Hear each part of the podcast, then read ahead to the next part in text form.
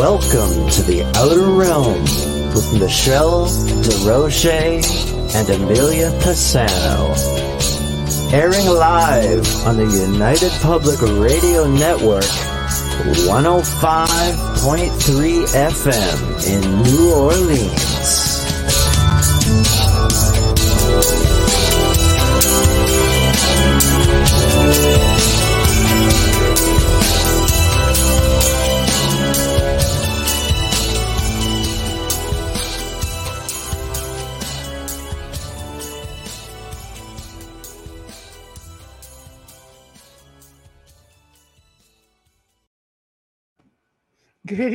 Everyone. Welcome to the Thursday night segment of The Outer Realm.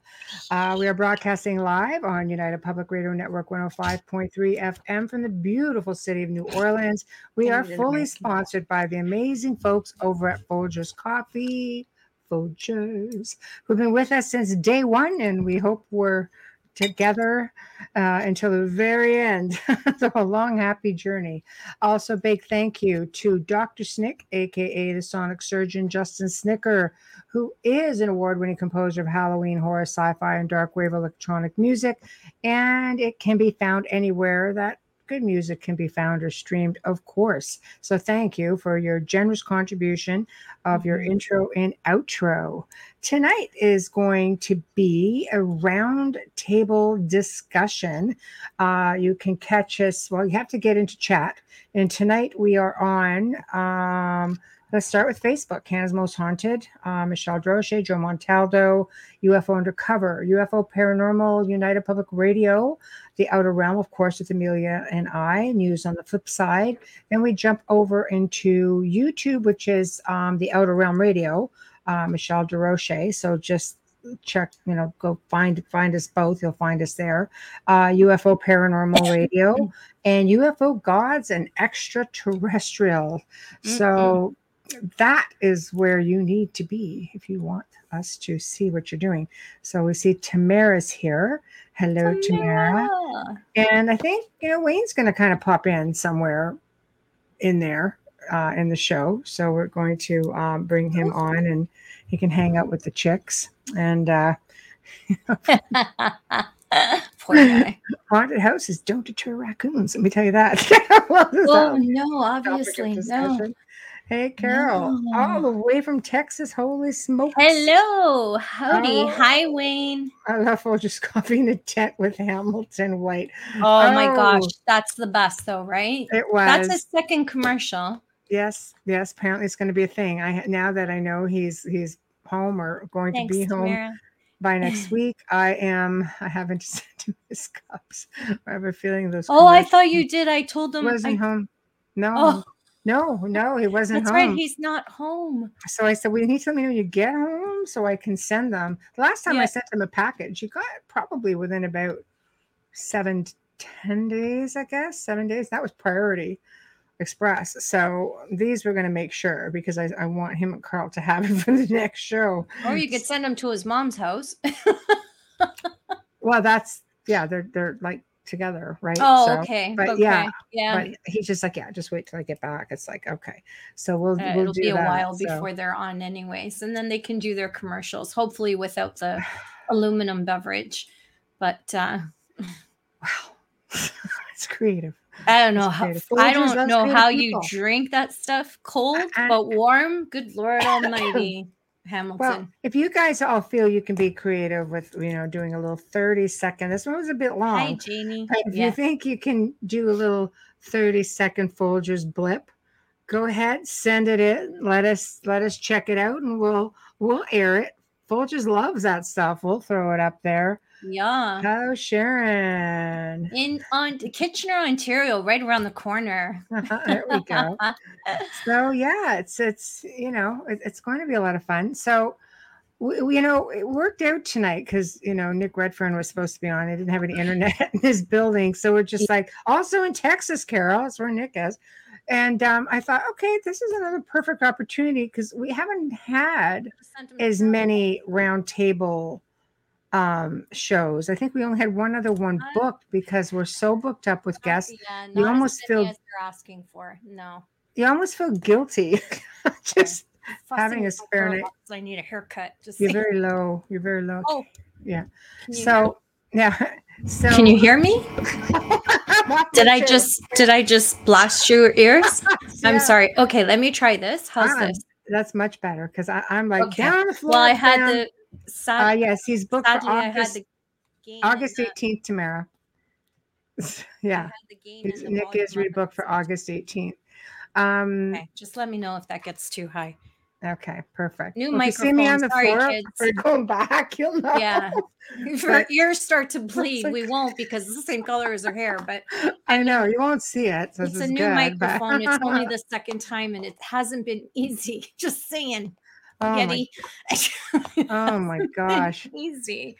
But, But- you know, we've had some things come up, and it's one of those things that we're like, we'll be talking, and something will happen, which is okay. Write that down. We got to talk about that the next time we do it. Do a discussion because we're just like, oh my gosh, some Yeah. things, you know, we're we're pretty open-minded about. And I, I thought I've heard everything, you know, in, in a couple of decades of being in this field, and then all of a sudden you hear something and you're just like, what There- the hell was that? There's there's been some doozies that um Yeah. require a bit of a delicate response. Um, Well, yes, and and in one of these cases, it has to do with somebody, a family we're assisting. So we don't want to, you know, come out and be very obvious about it, but we want to also warn people about scenarios like this as well. So, Bubbles, you want to start? oh no, you go ahead.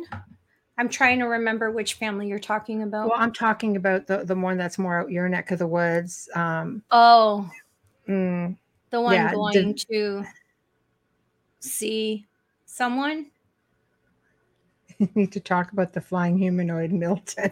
Well, we'll see what we can do on that we'll for see. sure. We'll see what we're left with. Um, which one? Start me off. Well, sorry, well, because there's a few. we- the- you know, we were asked to assist um, a young lady, ah, yeah, that's the one. Okay. right? A young lady who who started seeing um, a medium, um, a life coach, and this was brought to us by you know a fellow researcher. We do help a lot of our fellow researchers out, and we're happy to do so. It's actually kind of refreshing when somebody sends someone to you because like you know this isn't my thing I, this is what I do. This is what my area of study is. I like to go out and, and do actual field investigations and things like that. And every now and then you get a real, a real hot one that comes along and you realize it's an attachment situation in more ways than one. And you take a step back and you're like, you know what? I need to put this off to somebody who I think um, would be better suited to do it. And I've been doing this for like, like I said, a couple decades, but that's my area of study. Just as- just just a few months ago. yeah. Yeah. That couple decades was not that long yeah, ago. there's no problem. Yeah, she's only been around a couple decades, so That's that's, impressive from birth. Yeah, I'm a newbie. No, like no, no, I meant in age. You're new. age, yeah, let's Yes. go with that. I'm not feeling it right now, but but you know, so this came to us through a researcher who who recommended us to an associate of his, and uh, it did come to us. And Yes, um, in time. I was a little bit. I, I- once the information started coming in, and I started realizing that this individual was dividing this young lady from her family, um, and she started becoming a recluse in her home and would not leave the home and, and, and had these attachments. And, you know, we pop in to help and we see the situation and you realize things aren't always what they seem because the person whom you know she was being mentored by was completely opposite of what most people think. And i have to leave it at that with respects to that's the only information i'm, I'm you know Yeah, feeling that we should we should broach on. But at the end of the day guys when hundreds of dollars are being spent and you're not getting any better and you're getting worse and you're just trying to learn a craft. Maybe you want to open up your abilities. Um, you really need to research really hard the people who you are opening yourself up to because when you're looking at somebody who's saying oh i'm a life coach and you turn around and they're they're ass deep, so to speak, in in you know dark arts kind of thing, and they are giving you an attachment to be the rescuer and to charge a Oh. lot of money for it. Something is not right with that. I'm just Let, saying. Let's Howie. just talk, let's just Hello, about Zach the man. three. Hi, Zach. Hi, Howie. Let's just talk about the three um, red flags right there. Lots and lots of money. No research done on the person, but I have to say, if she had done the research, it would have came up stellar. Yeah, Right. Stellar. Because There- I did my you go. research. I did my research Right. um believe you and me when when i get a case that um i hate saying the word case but when someone comes to us and i feel there's a bit of some criminal issue going here the first thing i'm going to do is background check that person so this person's name and business comes up stellar great reviews everything so right there we have to we have to discuss how to go about searching even more Mhm. um, and I've heard this person's name come up and people asking me if I know this person. And I'm like, no, but it just happened that I was asked last week and we worked on this this week. See, I don't believe in coincidence No. either because the same person had an affiliation to uh, friends of mine who um, are producers and actors in a, in a television show. That's One of them actually part. filmed here. And um, this person, I guess, did an appearance, and all of a sudden it's, oh, I think I've got the the bug, you know. Yeah. So you see how this comes around full circle because all of a sudden now we've got these connections. So continue. I just wanted I wanted No, to, no, no, no. to show okay. how all of It's a sudden okay. there Yeah, are no and- coincidences. And even though you're researching, you could still not. I always say you have to go with, you have to find people. If you want to see someone, for me, in my opinion, you should ask people who have gone. And ask people, always ask them, who do you go to? How do you feel? Word of mouth, talking, speaking to the clients is the most important thing you can do right after you Google search this person because they might come up clean like this one. I told you, it's stellar. You Yeah. see it, it's stellar. Yeah. But what we do, we can see behind everything, and it's a little bit different. Um, enormous amounts of money being invoiced. I'm going to tell you something. Any life coach or um, medium worth their weight in gold will Mm. not take you back that often. They will tell you that you have to wait to come back. A life coach will take you once a month. or well, it depends on the life coach. Some life coaches will do once a week, depending on the but person. but, But the money payment is once a month. If No, you're not but seeing any results and you're and things are going down the toilet fast, yeah, but life coaches don't charge you every time you go in. They charge you a monthly fee. right? One that's I guess it worth depends on the their life weight coach. in gold. Yeah, I guess it I'm depends talk- on I'm the life speaking- coach. I, I'm know speaking about people are. who are really, really good at what they do, and that's Mm-hmm. their business. I, I know life coaches who charge by the session. Maybe because some people don't require it, but Yes. with someone Yeah. like her, where you're continually bringing her back, you're just robbing her now. Right. you know um look for little things like that um anyone who truly wants to help you on the mediumship side if you think you have an attachment is not going to charge you to clear that that's another red flag there's so many of them here but it's Right. easier said after the fact hindsight 2020 especially if you're google searching this person and they come up stellar in reviews you Mhm. need to ask people that you know are going to groups and see how they feel about this person. Mhm. you know and see like really see. I know sometimes we're so desperate because we're in so much pain we just want to get there. We just want the answers where we f- we don't want to look at anything else because we just need. It's always i but Yeah, i in- in need. this in this case, it's mentorship, it's it's wanting to develop abilities, and this person was always aware you need to be careful in, in the paranormal. Like, was already aware that it could go either way, and then all of a sudden you start having attachments. You're like, wait a minute, can can i just say something yes, no, I had seven mentors m- my life before I met Michelle. I never paid anybody. there you go. That's all I'm going to say. I've Yes. never paid anyone, and I've been mentored, and I'm still being mentored. Michelle mentors me um, since 2012, and Mm. I have yet to pay cent. I've bought gifts and thanked them, but they Mm. have never sent me an invoice. That's all Well, I'm I guess saying. that It's not the life coach. No, it's of- different than a life yeah. coach, but i i think this person uses life coach so that That's what I just said. Yeah, person- yeah, can justify the under the, invoice. the life coaching. know. yeah, because a really good life coach is, Mhm. it sits down with you and works out the best plan. Mhm. This is a con. That's and what this is. sad. You know, it's sad because you have to realize when you're doing things like that to people that eventually you just might meet someone who can change that crap up on your ass. And next Mm. thing you know, it's not going to go so well for you. No, 'cause all of a sudden you're living the pain you're tossing, dude. But you know, we you know, we we ride white horses here, uh, and we love to go after people like this. Um, I would help this woman for free for the rest of her life if that's what she needed. Yeah. Um, I I don't like what's happening, but but even forget the money, forget everything else. Okay, let's talk about the most important part: recluse attachments.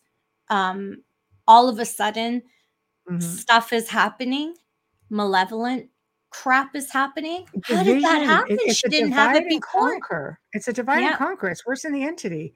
You know, like this person has isolated this individual from her family, telling her bad things about her family. Yeah, Like you just don't cross that line, especially when you have a family who's trying to help. It, but it comes down to that. No, you want to divide them because you want them to be dependent on you. Because then, especially when they're young and naive, well, then you've got this she'll keep paying control going on.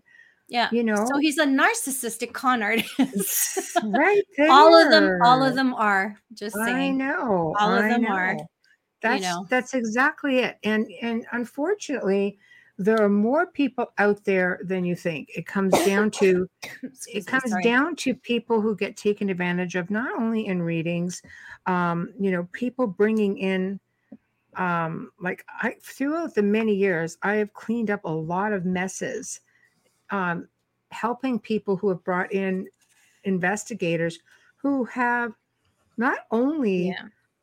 Done nothing for the family but they've actually made things worse. If it, like with some people it's like how does it get worse?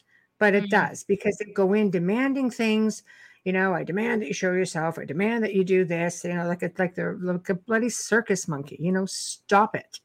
And you if you're not versed in what you're doing stop it just Mm. stick to the public investigations or go go find a location you know that that's what they specialize in bringing people allowing people to come in and investigate their premises Yeah. And still, and yet, sometimes you come across a person like this person Mm. who may be planting and shifting attachments over to you to keep you that's right within them. So, not everybody is there with good intention. well that's just it if you have somebody who knows how to send you something Yeah. and sends you all kinds of things to keep you in terror so you just keep doling out the cash to get the help it's just wrong on so many levels and and i i really felt it was important that we address that tonight because and again it's i, I don't ever discuss um you know people i deal with unless they say no we want somebody to learn from this most people will always say to me it's okay because n- names are never mentioned and you never see things on the websites anything like Yeah. that Well, um, but they want other people to learn because they don't want other people to go through the same thing. yeah. And I don't want a defamation lawsuit. Well, yeah, yeah, But, uh, not with, yeah, yeah. With respects to the individual, I think eventually they become very obvious. I think so too, but I think that that person's not the only one out there. So it's better to learn how to look Yeah, for them than exactly. mention a name because that I can guarantee you, not saying it to Michelle, I'm saying to all of you, I can guarantee you this person is not the only one out there. Mhm. When you see a life coach and someone who's a practicing medium, Mhm. and you see an office and not using a room in a house, I'm sorry. Mhm. Just saying. It's true. It's true. So it's true. Flag too when they've got There's a lot of red flags you can look for. Yeah. Absolutely. Yeah, Absolutely. Pay attention to what's hanging on the walls.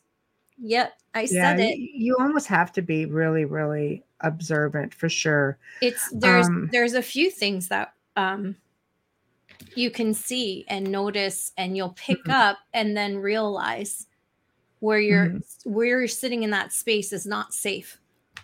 Well, that that's just it. And when you have people who are, who are really out there, um, trying to, you know, when it really becomes about media, I I can only I can't speak for everyone else. I can speak for myself. I've never ever chased it.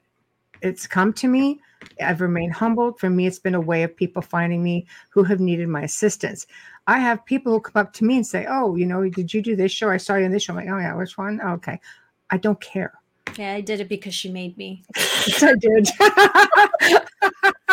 I absolutely did make her. Bubbles doing it. But, oh, But- okay. But you know, like I, I've managed to get six pages of credits to my name without chasing it and without losing my humbleness about it. Because Yeah, when when you have people that are just like, well, I'm on this show now, let's do yeah, but that's rare. I put, yeah, you know, People like you are rare now. I, I don't put, you know, you'll you can look at my profile. I have a few things because it got to the point where people kept saying, "Are you that redhead from those shows?" That's like, all right, I was going to put a couple of the shows up. There you go. But realistically, like six pages is a, it, it goes back. It spans twenty years, you know, and and I don't care. I just No. I don't care. It, it it's a matter of so many people have found me that way. So many people who have needed help and sometimes it is just can you direct me in the right the right place to the right Yeah. people can you just answer some questions because i think this is what it is i spend so much time communicating with people and people lose sight you know they they they'll they'll do one show and next thing you know it, it's it's it's like oh i'm the high and mighty and they forget about the people who put them there That's another problem with this one. This one's done a lot of television.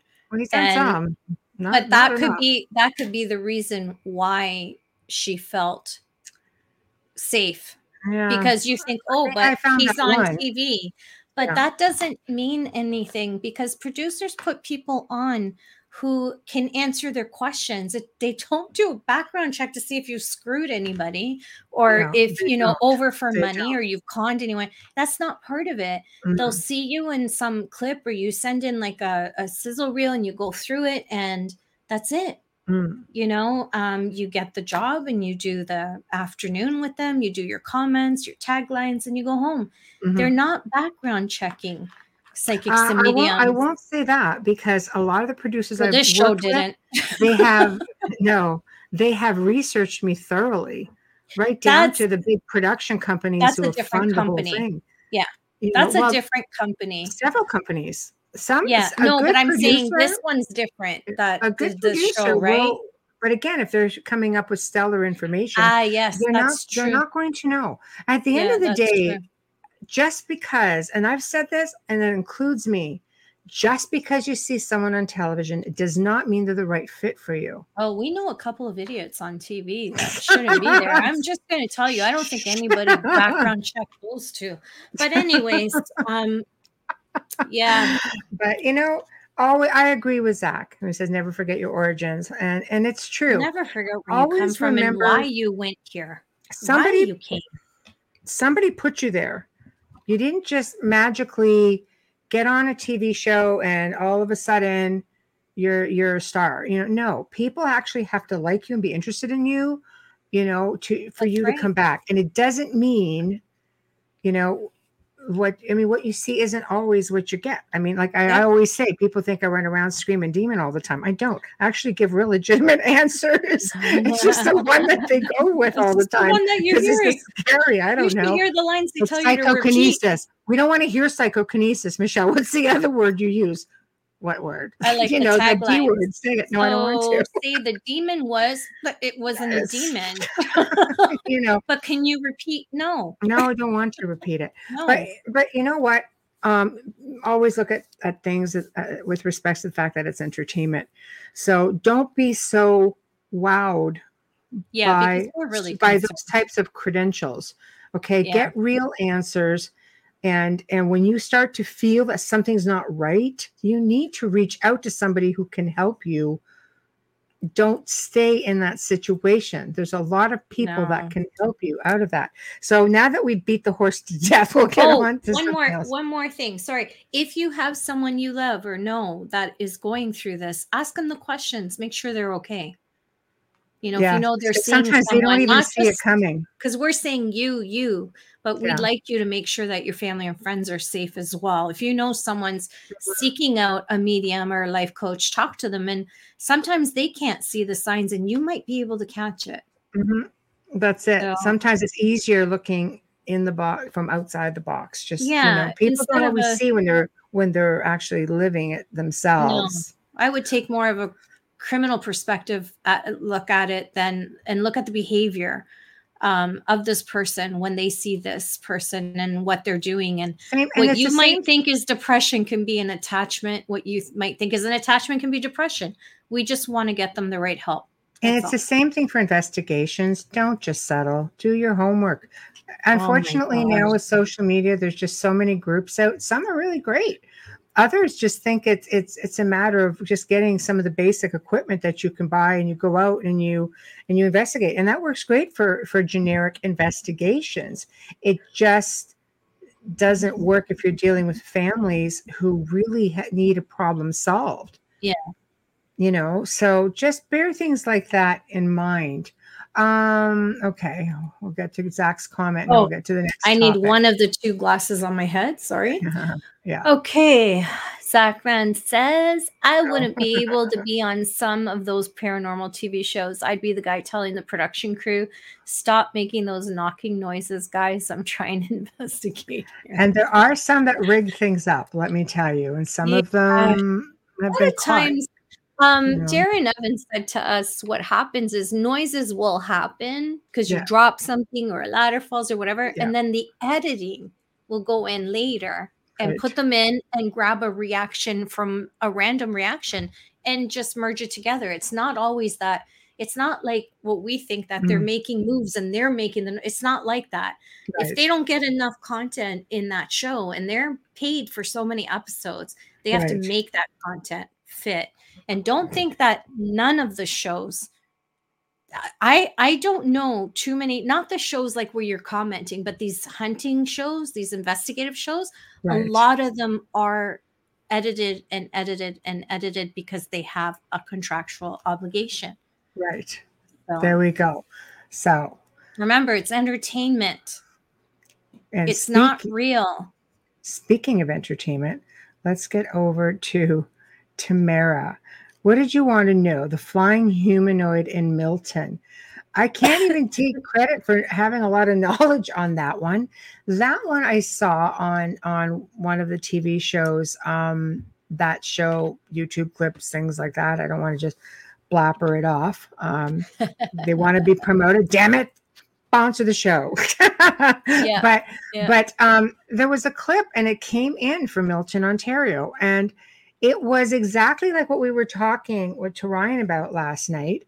And it was this witch, it looked like the traditional witch on a freaking broomstick. And I, it baffles my mind when I see these things because Yeah, you I just, they, they go steady, just Yeah. like this. I And that looked like a hag. Yeah. there was what I no mean? hurry of oh someone might see me nope it's just do do do No, casual, floating by. Yeah. I know, I know. So it's just like, okay, that's Yeah. just, this is interesting. So obviously there are sightings of these things that go on all over the world. And um one just happens to be a little too close for comfort. That's all. And uh, I know. So Have you seen where we live? um, that mhm, just adds to the circle of death here. it, it um, does. It yeah. does. You know, That's a little close for comfort for me. I'm not going to lie. I That's a know, so for comfort for me. it gets me. weird. So tonight, tonight we have a little surprise. Actually, Um, Wayne Mallows is going to be kicking in with us tonight, and yeah, yeah, my, like yeah, my it's gonna be like being back at the manor, but sans wine. we, we, yeah, we live in this crazy haunted house together, and he's you know he's got some really good stories.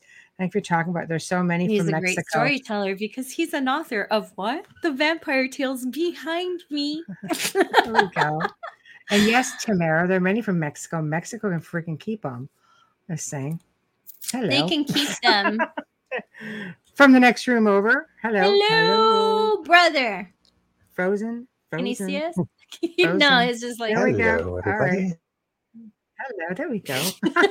Now, there's a, a little bit of a delay. I don't know if it's affecting or not, but it's I can Well, you're in the back see part of the house. hear guys, just there's a little bit of lag. Yeah. there is. There, we'll try to bear that in mind. Yeah, That's where I okay. belong, you know. In the back of the house, we you're funny. Yeah. so, um, Oh, we were just talking. so while we're on to like weird creatures and stuff, not even so much weird, but just interdimensional or multi multi-dimensional. Um, last night you asked a question to our guest, um, Ryan, with respects to um, whether or not he they like Australia had any. Oh, there goes this little message from Jackman for you. There you go. Uh, but um, as to whether what he thought about vampires being extraterrestrials or are they interdimensional, everybody feel free to chime in on this one um, because it is it is a curiosity as to whether like what's your thoughts on that, Wayne? Like specifically. Delay. Hello. I think he's Yeah, I got a pretending. text you from, I, from the, I, I knew know. Sorry, there's la- there's lag. I'm telling Was you, it or are you the lag is- faking it? brutal. So, uh, my Okay. thoughts on vampires in general, I think they are uh, real beings.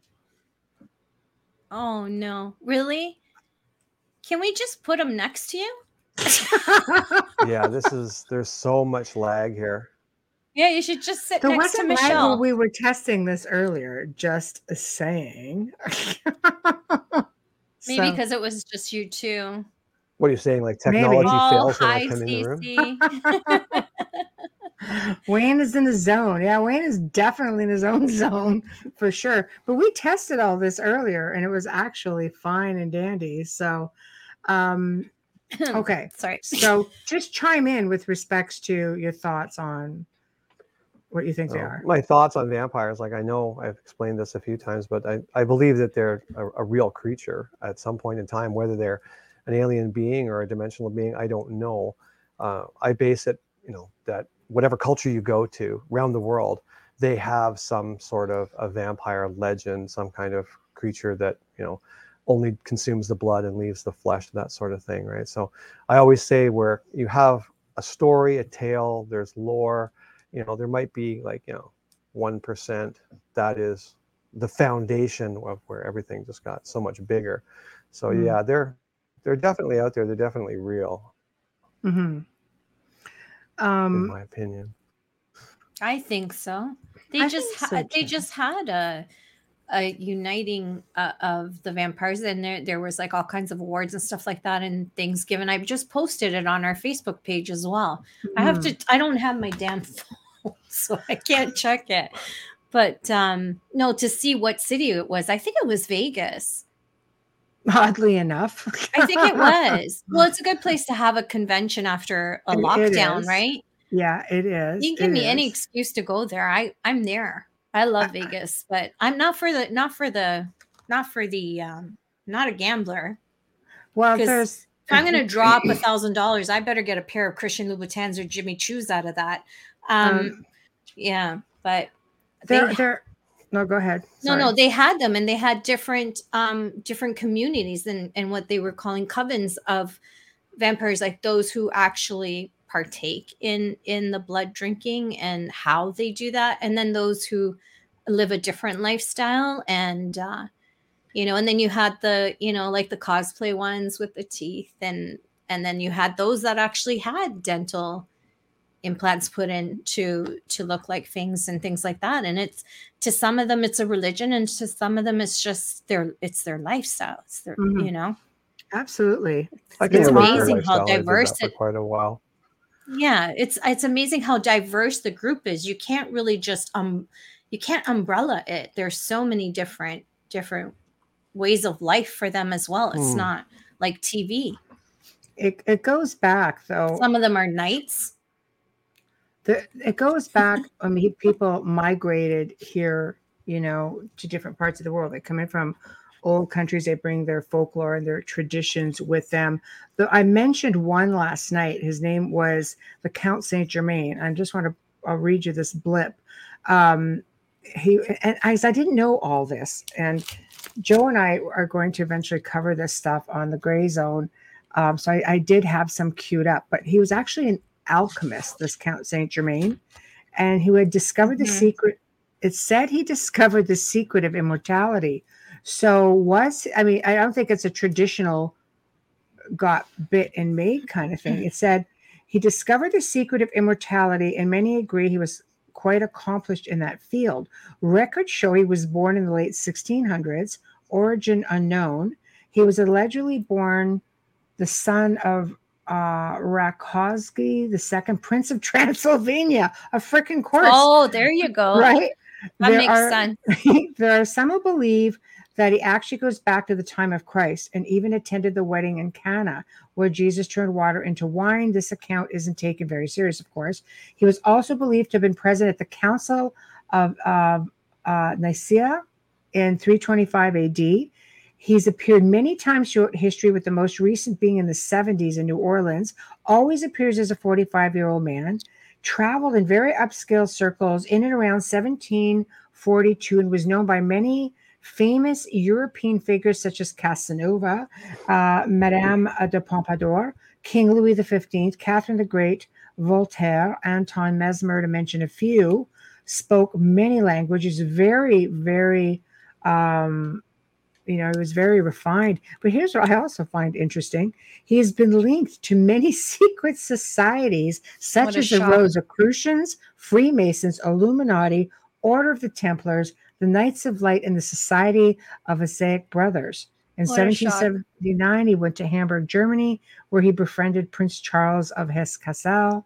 He remained there as a guest for five years. It goes on and on. And then he ends up in New Orleans. And I'll just skip to that. Uh, 1983, they thought that, that he he surfaced again under a different name, but he said he was set to surface or have at least visited New Orleans in 1902. And then 1983, they figured that was the last sighting of him. And he was dubbed the infamous Louisiana vampire and went by the name Jacques Saint Germain and lived at 1041 Royal Street. Like, I didn't really think there was that much on this guy. So, and not bitten, not made. I have, Alchemist, the secret of immortality. So, I don't know. Thoughts. I- What's his name again? He he went. Sorry, the count. Uh, sorry, Carol. The Count Saint Germain went by Jacques Saint Germain. So My thoughts on it. I don't. I've only heard bits and pieces like you. I don't know a whole lot about it. I don't either. The only story I heard about this fellow was that somebody has saw this person, this individual leaning against a, a, a very secluded laneway, and they thought he looked out of place. His dress was a little bit, uh, shall we say, outdated for the time period. And um, this couple went over to talk to him, and he simply looked at them and said, "I'm not here for you tonight. Please go away." And they thought it was such a weird thing for this guy to say, and they kind of walked away. And as they looked over their shoulder, he wasn't there. There's nowhere for him to go. So that was the only story I heard of that guy. wow, that's interesting. That is interesting. New Orleans. I mean, there's all kinds of stories of vampires that Yeah. Joe has spoken on on many occasion on vampires. When you wrote book two, book three, um, you actually like like Okay. before we get to this story because I really want to talk about this this story. Um, just tell everybody about about your books and and tell them, you know, about the whole how you research the historical fiction because this story is one of those stories and I'll I will ask you to tell it once you engage. Okay. okay. no problem. Um, for me, I was looking to write a vampire story. Sorry, it's lag. it takes a while. I wanted to write a vampire story, but I wanted it to be realistic. I wanted it to engage the reader. I wanted them to be pulled right in. Um, what I talk about a fair bit is with any kind of fictional story, uh, you run into a danger of making the character as fantastic as you want to make him or her be. And the danger in doing that is that you can make it unbelievable. You know, hmm. they can do anything you want, and then it loses credibility. So the reason I mm-hmm. wrote the vampire as historical fiction is because I wanted it to feel very real. I wanted the people to identify with all the characters of the book, not just the vampire. So I looked for historical events um, that everybody kind of knew. You know, I kind of explored the different wars and, you know, things like that, looking for something that people would sort of go, yeah, I know a little bit about that. I, I, I can kind of relate to that. And I settled in on uh, the murders committed by Jack the Ripper because you know you'll say, "Oh, do you know anything about Jack the Ripper?" And he goes, "Oh, some nutter. I think there was in France, or maybe it was England. I don't know. They were killing people." Yeah, it's good enough. That's close enough, right? He was never caught. She was never caught. Whatever. So that's what I started. That's where the roots of it came from. So I spent quite a bit of time, months, in fact, you know, researching not just the murders that took place in Whitechapel, because there was many, many murders, uh, but also the weather, you know, things like that. What was going on in the the street, you know, what was the news of the time, things like that. So, like when I've got a character walking down Leman Street, you know, at two o'clock in the morning and it's raining on a Tuesday, it actually was. It was raining that day. So you can look it up. You can have fun. I've had people read the book and actually take the book with them to Whitechapel, England, and have a wander around. And I've had emails from people saying it's so creepy like I'm sitting here looking at page 47 of your book and I'm looking at the pub and it's still here and it's like crazy. How mm. that's so spooky. and that's and exactly that, that beautiful descriptive make... talent you have, that beautiful descriptive talent. They probably really felt like eerie about it somewhat, right? Well, they can. It touches you for sure. It's uh, it gives you yeah, shivers when you walk down cool. the laneways. That's for sure. But I just wanted mm-hmm. it to do that. I wanted people to feel like this guy, this woman, they could be your neighbor. This guy is so easygoing. This woman is so easygoing, very friendly, outgoing, would help you carry your groceries to your door, not kill you. You know, just a very not kill you home yeah. person. Just very, very comforting. And mm. just he's just very got a bad side to them. Mm-hmm. Mm-hmm. Yeah, that's I like that though. Very you know, very descriptive. I like how you bounce back and forth into time. Now, yeah. book three, you made mention of a story in the trenches. Right. Yeah. Yeah. Yeah. Okay. Yeah. Again, you... it goes it goes back to the whole idea of trying to tie everything together. Yes. Like I don't I don't like loose ends. It bothers me. Right. So what I did was again, I'm going back to the idea of reality. So to jump back a bit, so like book one happens in the 1800s, right? So then book two jumps forward to modern day. So it's in England again and it happens in modern day, but now we have forensics and we have DNA and all that really cool stuff. Um, and it's still a perplexing investigation to try to figure out what happened to these people. Now, in book three, you're talking about um, a situation that happened where in World War One, which is what the sort of storyscape is happening in in book three, my main character decides, well, I've got to, I've got to figure this out. I've got to end my situation as being a vampire. I don't like it anymore. So he explores all these different avenues of how to get out of it, and not, you know, finish up in the damnations of eternal fire, is which is what he believes. So. anyway, the the ticket out is is joining the arms and going to World War One and fighting in France. Right. That's that was his ticket out. Right. So interestingly enough, when I was researching and poking around for different things, I, I happened onto the some writings of the, the, the fellow that did Nosferatu, the original black and white film. And what I found really interesting was the way they based that thing from. I don't know how true it is or how how loosely based it is, but I found it fascinating. Is that either the guy that wrote it or his brother, because it was a while ago now, um, actually served in the in World War One uh, on the German side, and they were marching um, through the woods to get to the front lines of wherever they were going, and they weren't going to make it by nightfall. So they happened on this farm, and the, they went to see the farmer, and they said, "Okay, you know, like we need to we need to hang out here for a while. Just can we sleep sleep in your barn?" And the guy's like, "For sure, sleep in the barn." So he gets them in the barn, and he says, "When I close the door, put that big bar across the door." right? And keep people out, right? And they laughed at him. They're just like, well, you know, we're totally armed. Like we're not worried about people getting in. and he goes, guns won't help you. So mm. just lock the door. Well, that's an old and folklore. Yeah. What happened that night was the soldiers said that there was things banging on the doors and and clawing at the bars or the boards of the barn trying to get in and they said it was not human so that was what that soldier based the story of Nosferatu on that there was this creature, this entity running around the woods that terrified an entire, you know, army group of men that were seasoned fighters to, to cower in a barn. So mm. in my story, what happens in in the trenches is, you know, my my vampire, my main vampire, Aramis, um, is mm. running across no man's land trying to get from the English side to the German side. And you know, he gets shot numerous times, but doesn't work. You know, it hurts, but doesn't exactly mm. work. So uh, anyway, he dives over the barbed wire, lands in the trenches, and just starts you know, murdering everybody in the trenches, like throwing bodies right out of the trench. Like up you go, bye you know. And uh, of course, the commanding officer on the British side is watching these German soldiers get thrown out of the trench, left, right, and center, and he doesn't know what's going on.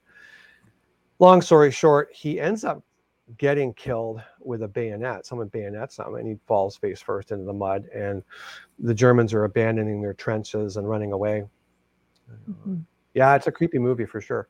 It's oh, one of the my better lipstick, ones. My but lipstick is named Nosferatu. I'm one of the things saying. was when the guys were running back towards the the British side, they decided that they started shooting them, and they didn't realize they were unarmed. And they finally got two or three guys to, to surrender. And when they got a translator, the translator basically said they the, the young guy said like what why did you send this demon? Like why did you send a demon to kill us? Like that was why did you do that to us? You know so fast forward in the story a little bit and my my guy is recovering in a hospital and the commanding officer from his group comes in to see him at the hospital basically kicks everybody out of the room and says okay so what happened over the trench? He goes i don't remember.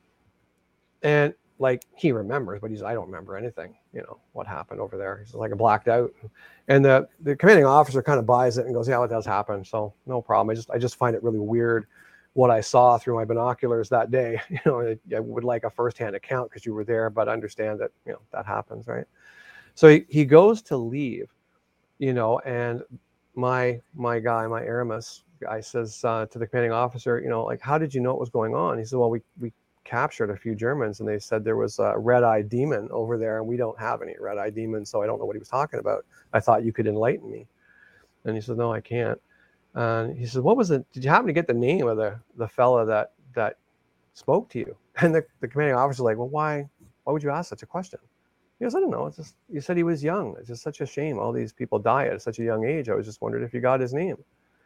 And he says, "Yeah, I think it was something like," and the name was the guy from Nosferatu, the guy that wrote Nosferatu. So I tied That's that awesome. into the story. That's a good twist. Yeah. That's yeah. a good twist. That was a fun little sure. twist for sure.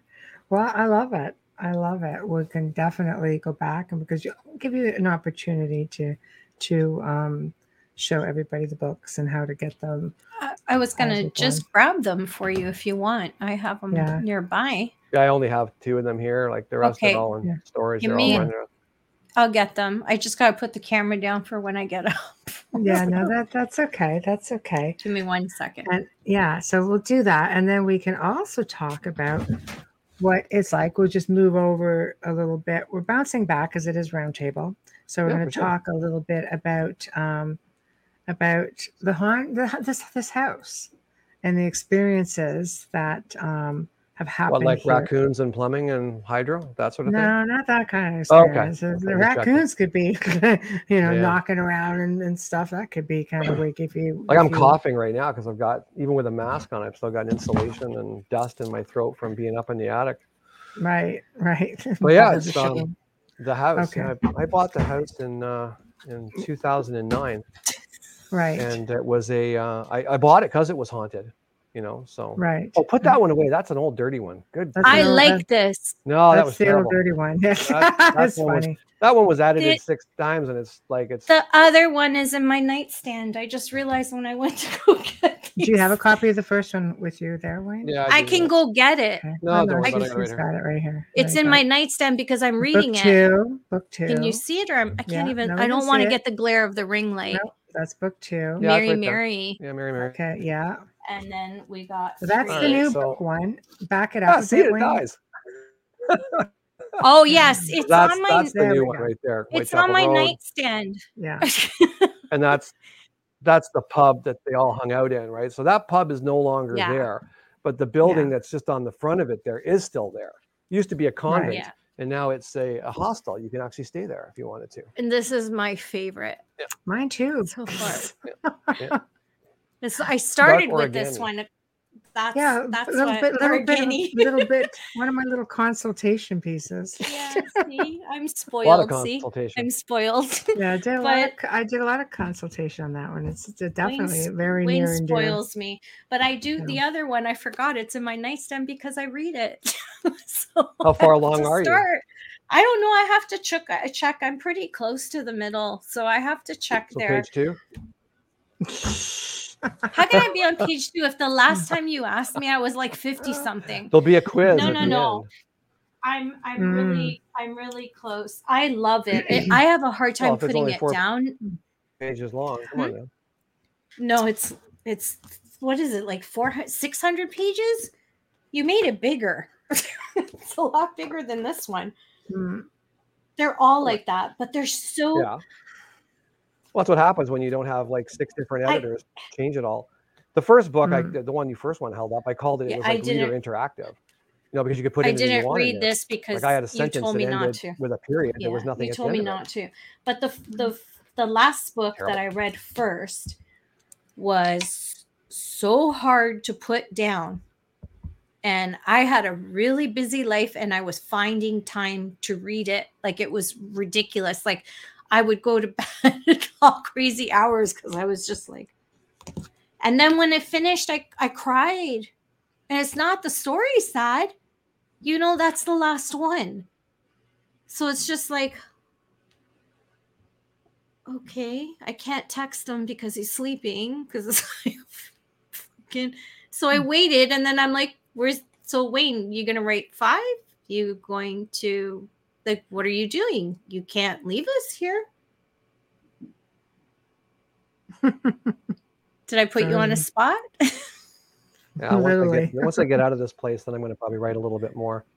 But there was a lot of I'm haunted glad. experiences in this house. Like I said, I bought it because it was haunted. Um, I first got Yeah. a look at it looking at another house, and I got shown this house, and I, I really fell in love with it. And there was the way I described it is if you've ever been into an old attic in the summertime and it's really warm, that smell that's up there of the dust, I call it smelling old. It just smells old. And I that smell followed me around the entire house. And I got a feeling of that, that it was an older woman that was there. And she was actually sad when I every time I left, she I, I got this feeling that she was sad. So yeah. um, I guess that would have been my my very first sort of like awareness or experience of it. But the first real, real experience that I had in the house was working up on a ladder. And years before, someone had told me I was going to buy a place, you know, near near water, and there was going to be a treasure in the house. And this person cautioned me and said, you know, the treasure could just be a, a little boy's toy truck, you know, because it's treasure to him. Gold, right? mhm. So I was up on this ladder. I was about 15 or 16 feet up. And I thought, I wonder what they were talking about. I wonder what the treasure is, you know? And like in my right ear, this female voice in kind of a British Irish. And it was so realistic. I Uh oh. Hi, Michael. Hi, he's Michael. coming in and out. I just took uh, since he's gone for the second. I hope he comes back even sooner.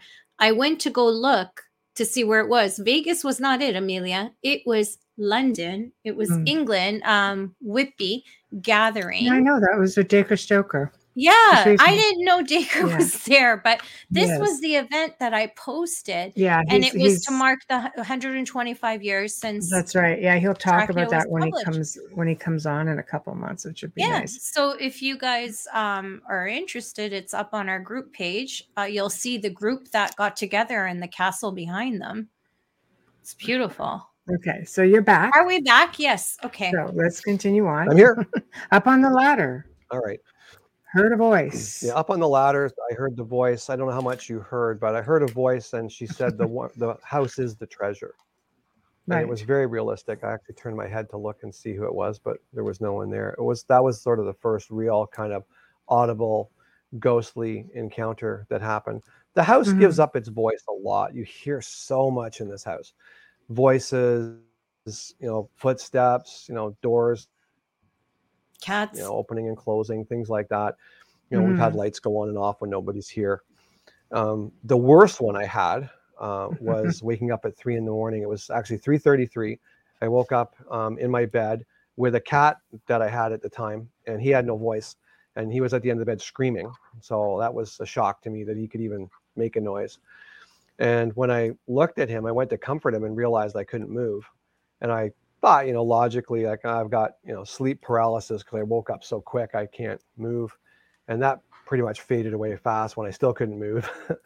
Right. and uh, I had my first experience of looking over and seeing that shadow that's darker than dark, which I Mhm. used to laugh at. But yeah, there is a thing. It filled up the whole corner of the room, and this house has got 10 foot ceilings. So it, when it fills the room, it fills the room. So I finally was able to, you know, force myself up with some foul language and uh, was able to Mm. get the cat out. And we went to the kitchen and sort of stood there for a minute. And he was kind of looking into the room, like growling and snarling and carrying on. And so I, I walked back in the room uh, to try to like sort of take stock of the situation. And Mhm. uh, as I walked around, I, I was just sort of saying like, uh, whatever's here, you're not welcome. You have to go. You weren't invited. Get out. This is my sanctuary. This is my paradise. You leave now. You know, you know, you're not welcome, kind of thing, right? Mhm. And as I as I walked around the room, I have this canopy bed, and it goes up pretty high, and there's crown moldings all around it. And we have some pretty big moths and butterflies here. I mean, they're they're large. They're like this big, right? And certain times of the year. This was November. You know, I thought, well, it could be a moth. But I looked up on the crown molding because something caught me out of the peripheral, and I, I looked up at the crown molding. If you can picture the size of like a grapefruit, you know, grapefruit, and there was two of those on the crown moldings and that's what I thought was the moth. And then all of a sudden, the, the two little, little grapefruits they they blinked, and they had little black slits for eyes, and they blinked. I was like, I was so scared because I thought this thing can actually see me. Like, oh my god, what is this thing? Right? And I, I remember looking at it and just mm. screaming at the top of my lungs, like, get out! Like just at the top of my lungs, and it just, and it disappeared. Um, back then, you know, Michelle was living far away, and uh, she always said, like, if you ever have a problem at the house, you know, don't hesitate to call. My phone's on 24 hours a day, seven days a week for my clients, and I don't want you ever, you know, feeling alone. I'm like, okay, good. Pick up the phone, and I'm literally like, like trying to text, right? Because it's shattered, and uh, you know, it uh, text went through, and you know, nothing happened. And so I text again. I text a few more times, and I'm like, ah, screw it. I grabbed the cat and I went into the parlor and I sat down in one of the chairs, put the lights on, and uh, put the cat on my lap. I had a had a cup of tea sitting there, and I thought, I'm going to call you. You're going to hate me, but I'm going to call you. Phone phone is always on, and I get, hi, you've reached the voicemail. Michelle Roche. I can't take a call right now. Like, I pick up the Whatever. phone. I'm dying. How do over you here. sound like Just that? say it like that. I Um, anyway, know. she, she called me at 7:30 in the morning. What? Yes, you do. Your voicemail No. will sound like that back then. But anyway, you called me at 7:30 in the morning, telling me that like seven of my texts came in and and all my phone messages came in. Mm. They all came in together, like all at once. So all my efforts to try to get help were were thwarted by this this individual thing, whatever it was. But you know, she came That's a over the next that same day and took care of business Mhm. uh, hands on. So that was Yeah. the be all end all. But yeah, we've had a lot of experiences here. Amazing stuff. This, this house absolutely is, is interesting for sure. Uh, We've often been asked a lot of of like often about activity here. I remember coming in on a couple of occasions before living here, and one time standing in the dining room. At the time, there was a door that was that was on the dining room door, and it just swung right open. And I remember Rob was here. We just looked at each other, and went. Nobody said anything. We're like, whatever. Other times, just coming into the front door, and I remember a voice of an older man standing at the the bottom of the stairs, going, "Well, hello there." I'm like, Wayne, where are you? This is just like this is weird. Okay, but you Yeah, know, but has anyone seen a cat you don't own? yeah, there's there's on been he, picture as he actually had At an night? experience just a few days ago. With a cat inside? Yeah. Was it black? I don't know, Wayne. What was the experience? So It brushed up against you. Brushed up against you. I saw it Yeah. leap in the hallway Yeah, over the I table, and I go, "Look how cute and- the and the cat trying to rubbed get around the, the back of my pizza." calves. A couple of times, yeah. Yeah. Wow. Yeah, So- went by we went by once one way and then once back the other way. It was so real. I thought it, one of the dogs had got out and was like, you know, pestering for food. But but Yeah. it was actually I looked My Down, there's dogs don't nothing there. pester for food. No, you starve them. What are you talking about? Yes, they do. You starve them. yeah. Hmm. Brats. But no, it- there's there's a lot of things, and and we also have had um, AT experiences here as well. So everybody knows Oh, about my yeah, experiences. yeah, I- yeah, we we starve them. Yeah. Yeah. For so sure. Talk about some of your experiences. You you've had times where you've woken up and somebody something was like uh, you could see it gray at the end of the bed and uh, grabbing your feet or something. I don't even recall what the story was. Experiences with the tea. Sorry. That's exactly it. Like I, I, I woke up and my, I, it felt like like I got stung on my on my toe, and when I looked down, like you know, my feet are under the blankets, and I, I looked down, and there was this little head at the end of the bed, just peeking over top of the footboard, and it was, for lack of a better description, was a gray, and it looked at me, and I looked at it, but the the harder I tried to focus on it, the more unfocused it got. It was kind of like it worked in reverse. You know, just it was so bizarre. Then there was another time where, you know, I was laying on my side and I kind of like I was in my mind's eye and I just I watched this thing in my mind's eye come walking right in the room. And it was really short. It was about three feet. Its head just came up to the edge of the mattress because I got one of those really tall, tall beds, tall mattresses. And um, yeah, in my mind's eye, I could see it. I felt very comfortable with it. And I Mhm. I kind of smiled like in real time. And in my mind's eye, it smiled back. And all I said is, are we, are we going to the stars tonight? And it smiled again. And that was last I remember of it. So doing, I was Mhm. floating up to this, up to the stars. And as I got Mhm. Higher and higher up, and I'm terrified of heights and I don't like floaty feelings at all. And I felt very comfortable. I realized the stars weren't actually the stars. It was a great big rectangular ship, and those stars were lights. It was Mhm. so amazing. It was like the most amazing experience ever. Mm-hmm. Yeah. So there's no chance of getting you to do the CN Tower Skywalk with me. No. No, no, no. Well, that sucks. I need six people. There's only two of us so here- far. Here's a gonna ever do that. comment. Let me see it. Summer, Bubbles? yeah, Summer says, My family doesn't have much with ghosts, but Fae are a whole different story, especially around the woods. Where are you located, Summer? Where are you located and what is your background? I'm wondering if it's a family thing because Yeah. she said family. I'm wondering if it's generational. Yeah.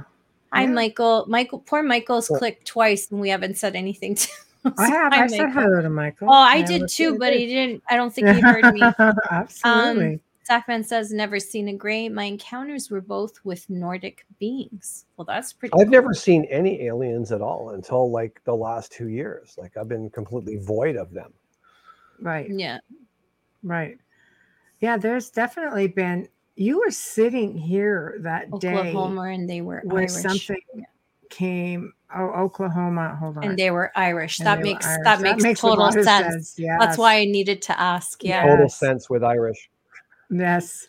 Um, that day that something went through the house, you were sitting. You were sitting at the Yeah. dining room table, I think, and what? Yep.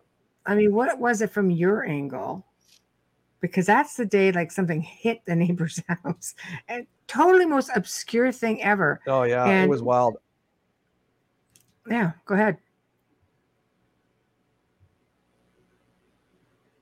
Oh, you froze. I was waiting for you to finish, but the You picture just froze. stopped You moving and you froze. stopped talking. Yeah, Yeah, I was yeah. sitting at the dining room table, and the the windows on the right to me just started vibrating. It was just like as if someone threw a snowball at the window.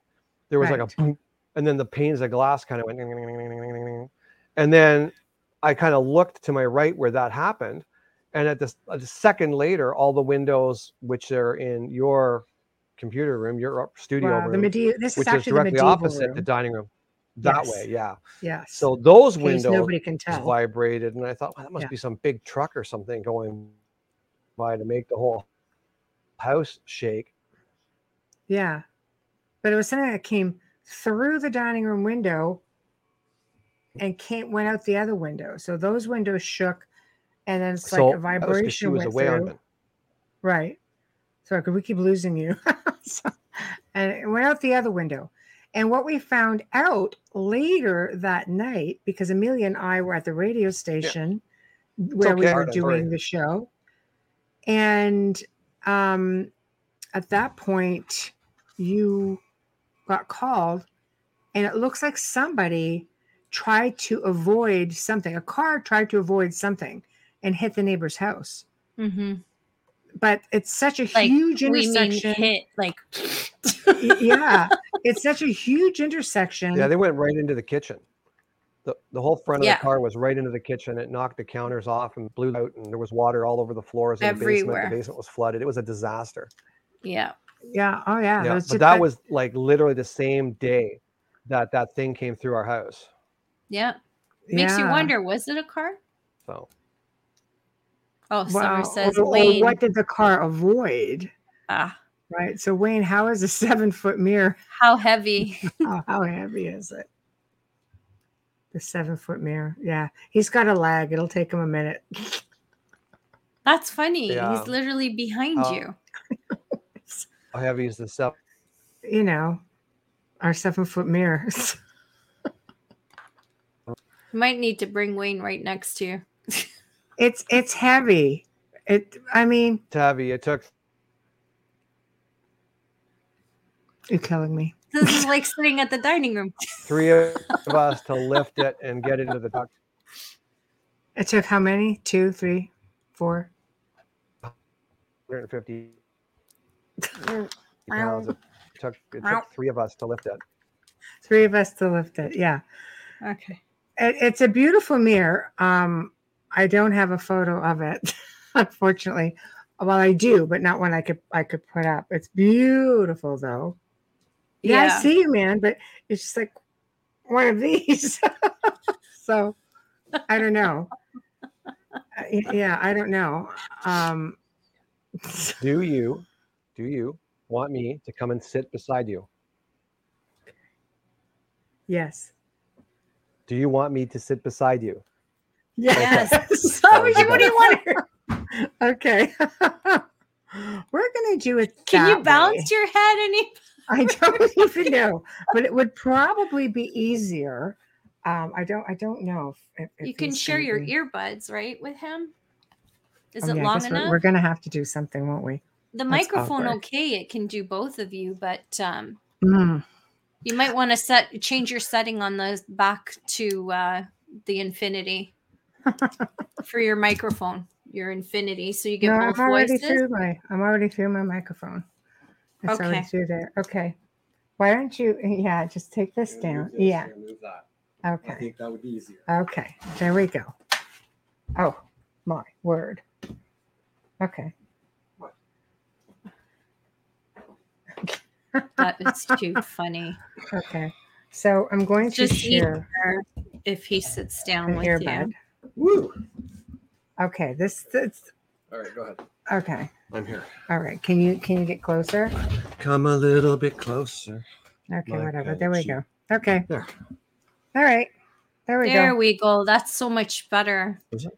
Yeah, because you thick one. sound really, really good. Wouldn't go in my ear. I'm sorry, there's a lag. No, I'm kidding. Oh, there's a lag now. Hello. That's better. Much There better. We you can go. really Yeah. see we can really see Wayne now. I'm so far in the back. I'm like miles away, and then the internet down there is just horrible. Every once in a while, I get out. I just thought it'd be nice if we have like the, you know the nice big the big chair. And how's that working for you? Why? I feel like all we're missing is shortbread cookies and wine. Yeah, we can get that. Yeah, but when I are you coming can't. over? I hopefully soon. Yeah. I hopefully understand that. soon. I Yeah. hope so. I'm hoping once I don't want to be around anyone till my cough is gone because I'm so scared. We don't know anything anymore, you No. know. Yeah, So I'm Why- so scared and I don't want to give it to anybody. Hey, you know what I just realized too? Was that the bedroom that I had that encounter in is actually this room. Oh, This that's was- right. This room Maybe was that's- the bedroom. At one time, Maybe where that's that- what why it was I don't know. Yeah, that's But why why. don't you talk about your experience first time you came here? me. Yeah, No, the other you. yeah. Talk about what the you, talk, other you can even talk about. You can even talk about what you saw when you when you first walked up, because there's a lot of interdimensional beings that we're talking about here. So right, so you They- can. Uh, First of all, I can tell you this, and if you, I don't know if everybody will understand this, but people in paranormals going are going to understand this. When you walk up to the manor, the first sense you get, for me, I felt like I was home. Some people are afraid. the Amazon guy doesn't leave anything. no, he too won't. He will to the not leave anything here. at No, he's scared. yeah. He. Um. I never felt afraid. I my first experience when I walked up the walkway to the front door in the vestibule was the house breathes. I'm just like this house is alive and I don't know how to and I was trying to explain it because Eric my best friend was was with Yeah, me and because didn't you see something on the roof when you came in? I don't remember You have to that. squeeze past a guardrail or something. He was a Yeah, big guy. Yeah. Yeah, that uh, like what? Yeah. Yeah. Um, I did see Gargs. I thought at first it was like some concrete, like kind of stuff. It was really cool. You got those Gargs up there, and just like, what Gargs? what do you mean? Really. Gargs. But gargoyles? yeah, my- Yes. My vision is just different coming in. The funniest thing was Wayne had a mannequin in the parlor, parlor here. over there. and that's She's what here. scared the crap out of me when I walked in. I saw it and I just star- I, I startle so easily. It's not funny, Yeah. but I, I that scared the crap out of me. Not Margaret, not not any spirits that I could see. The black cat I thought was real. We were at the table and um having pizza and we're talking and I'm looking and I oh you have a cat that's so cute tried to jump up on the table like to grab food kind of thing like leaped. We don't have a cat. What do you mean you don't have a cat? What are you saying? No. I'm like, No. "No, no, Chihuahuas little short legs would never make it. yeah so and it and it was really weird feeling because um we were doing the session with the box and i've never done anything like that and it was so strange because michelle's like oh we'll call this person and call that. I'm like what? What? no no That was fun though. it was a lot of fun. I've never had that um, experience. I have never had a lot of learning experiences that i have with these two. Um, but it definitely felt like home and felt like family. I could see the victorian era. I know nothing about this manor. I know nothing about who lived there. I don't even know. I didn't even pay attention to the street because we were following you and actually eric was driving my truck Mhm. so I didn't pay attention to anything. So nothing rang to me, but everything happened. Mhm. I couldn't believe the experiences and, and how much was happening, like how much I could feel. And I could feel the tension of something under us. At the time we had Mm. the the one spirit in the basement. Yeah. And I couldn't understand why he was like behind bars. Mhm. I remember that. And it Yeah. actually made me a little uncomfortable to use the bathroom on the main floor. Yeah, it's pretty because of that because it was under yeah that was Yeah. i remember that not understanding what that was Well, where the it- bathroom was, or where it is now, that's actually right underneath that was the stairs that went down to the basement from the outside. That were the storm stairs. That's how you got down there. that's another thing that was so confusing to me as we're going upstairs and michelle and wayne were gracious enough to show us around which we didn't expect we didn't even expect all of this it was just incredible The house is just it's it's just so unique. We like to to make sure you It's know, see it. beautiful. Um, we get upstairs and we won't talk about the black mirror. Uh, then I'm constantly thinking the stairs were not on the stairs. Why are we walking upstairs? It constantly felt off to me Mhm. in that sense, off kilter, like the staircase wasn't there. Like there's staircases that have been moved. I could see other staircases as Mm. we were going, but I didn't learn any of that till later on Mhm. um yeah it was um it's a feeling of warmth and love though in Mhm. there it feels like home it's peaceful for me anyways it is I mean, now. yeah it wasn't it wasn't is always like that but i No. felt i felt safe i did Right. feel safe even though i knew something darker was under there I Mhm. felt safe. I knew you had it under control, kind of thing. It was like Mhm. that. I wasn't expecting, yeah, I wasn't expecting to be there. So it, Mhm. it everything was just, it was, Mhm. it was an overwhelming sense load for a medium to walk into that home. Like, You're not the first person to set it because we have filmed a couple of seasons of um, Paranormal Survivor here, um, Paranormal, My Paranormal Nightmare. We had something yeah, filmed here. We've had a lot of paranormal shows that have filmed here, and there have been unbelievable experiences. We had one show here. Um, the spirits were so excited to have them here. Coins were falling from the ceiling. yeah, And when they went out to eat, there was so much activity upstairs. Like we could hear all this walking around and and thumping around. And we we thought somebody stayed behind and, and didn't go to dinner. And uh, we went upstairs. It was like nobody here. Hmm. We're just like they were all, they were We're all nickels too. Like they're all all the same denomination. They were all nickels. all nickels, which was weird. that's know, but- really strange, right? Listen, and they were all from different years. They weren't like really old. They weren't really new. They were just random. But through nickels. the if you find a 1969 dime with the long print, it's actually worth a hundred thousand. So start searching. yeah, I'm gonna find that. Oh, yeah, but Um, it's just interesting though because they were filming and all of a sudden something dropped beside them and they were like, Well, they'd actually see it on the film. It went right between the two guys that were talking. They were like Michelle and I, and they were talking about the I hallway. went right in. and yeah. you see it drop right between them on the night yeah, vision. that's and they were actually cool. annoyed. They're just like, "What keeps? What's making that noise?" And they were just they thought Yeah. the camera guy was making noise and stuff. It wasn't. Yeah. They didn't realize it went right between the two of them. Yeah.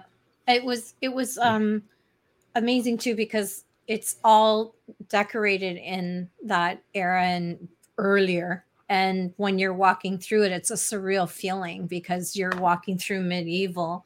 Yeah, there's no Victorian stuff here anymore. It's all No. medieval. Yeah, no, it's all old. medieval. So that gives you it, it Well, the creates parlor's all. But- well, the it parlor's is. Victorian. but it's and got- you, well, you it's had the big giant No, I'm talking about like the the house itself, not the. Oh, the house itself. Yeah, I'm talking. We're talking about the furniture. Yeah. Yeah. Okay. But no, but even when I came over, it Mhm. was different the first time. Michelle always changes different. everything. Yeah, she it's changes everything. different. But we you film here, so we it, it's yeah. changed a lot. Magazine shoots have happened here, so we've You- had people asked to get married here, which that's a little weird. Um, but you had that large crystal ball with the um, Yeah, really here. pretty lace over, Yeah. and that was on the table in the front, and that caught my eye right away after the, the mannequin. Thanks, Wayne. Redheaded mannequin. You walk in, and it's like. But you got to understand, you got to remember, right, Amelia? Like I used to make haunted houses, right? I used to I build haunted houses for theme parks and things I like that. could So, have taken the heads up before I walked in. but that would ruin everything. Oh, You know, I this used to be a bed and breakfast. I'd have her leaning against the fireplace with a glass of wine. People would walk in; they wouldn't even notice her at first. And like twenty minutes later, they'd be like, "It was the best." I saw her right away. I'm like, what the? I know. I saw that right away. But it's funny because Wayne will play tricks on you, so you have to pay attention. Um, we're getting No, ready to leave. Yes, we're getting ready to leave. But this one was hilarious because we are so used to Wayne doing things that sometimes we just look at him go, okay, and continue talking. Well, you had a mask or something on and you were trying to startle me at the doorway you came in from the kitchen. I can't remember what the mask was of. And Michelle and I just continued talking like nothing. And you were so I'm used to it. He's I like, I, can't believe you didn't was startle you. I'm like, startle me. You you wear them every time.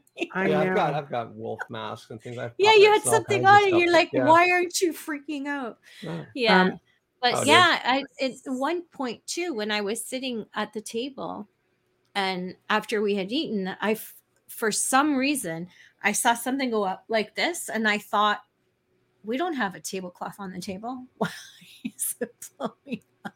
there have been Yeah, times, there was a few things.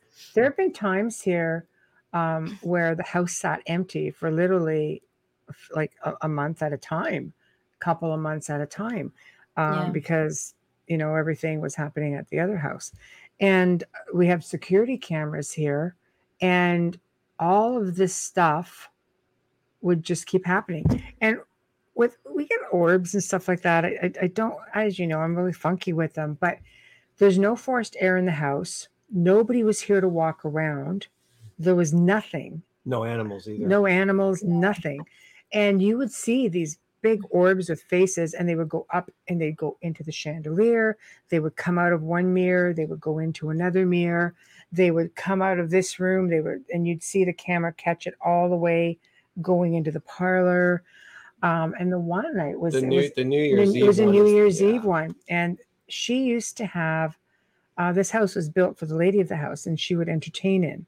This is why she had the house. It was for entertainment. She'd have garden parties, all kinds of stuff. Yeah, she still does. she That's thing. She still does. still does. Yeah. And um, it was like there was so much activity, and I mean, there was orbs and stuff that went on for six straight hours, big, sometimes two at a time.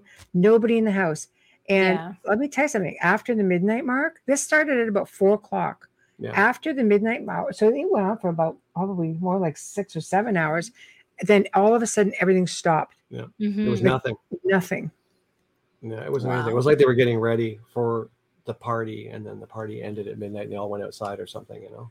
Yeah. I I know with the three Good night, friends that I had brought, they all were touched that night. They were touched either on their arm or their hand. Nadine was touched on her leg, Mhm. and I believed Nancy um, Ashworth had like something up her spine or something. Me, every time I sit there, I'm always touched on my knee. Mhm. I always get this little, and I I honestly feel like it's just Margaret going, okay, I'm I'm you know I see you here and that was be- long before we started doing things in there. Do you still Um, see the ghost cat? We, well, he just had an experience two, two a week ago, a few days ago. Yeah, I rubbed it against my back on my the calves. I was washing dishes, just cleaning up for lunch, and uh, I felt some. You know, a cat rubs their body along your calf muscle, and then it Yeah. turns around and goes the other way. Yeah. That's Yeah. exactly what it was, and it, it was so real. I looked down. I thought for sure it was one of the dogs, and Yeah, there was nothing there. It was totally cat, totally cat.